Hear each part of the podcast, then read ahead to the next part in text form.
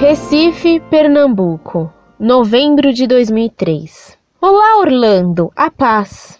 Estive conversando com um amigo meu que é católico e ele disse algo interessante. Veja, a Bíblia fala de muitas pessoas que cometeram erros, até mesmo de Pedro, quando ele foi repreendido por Paulo por temer os da circuncisão.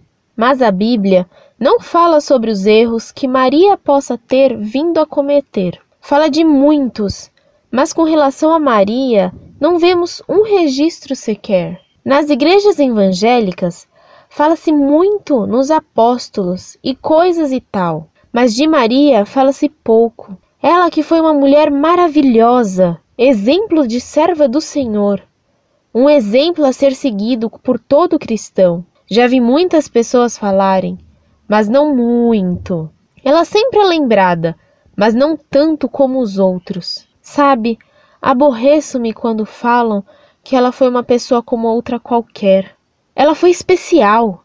Queria só deixar registrado aqui meu comentário, pois acho que os protestantes deveriam dar mais atenção a uma pessoa tão importante assim. Fique na paz do Senhor.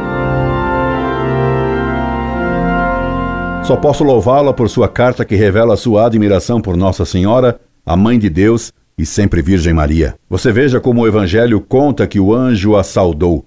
Ave Maria, cheia de graça, o Senhor é contigo. Lucas capítulo 1, versículo 28.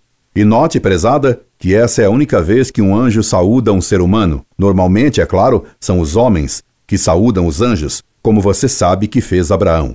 Gênesis capítulo 18. E quando Maria foi visitar Isabel, esta a saudou dizendo-lhe: Bendita és tu entre as mulheres, e bendito é o fruto. Donde me vem esta dita, que a mãe do meu Senhor venha ter comigo? Lucas capítulo 1, versículo 43. Por isso lhe digo, cara, que a mãe do Senhor, um dia, vá também até você.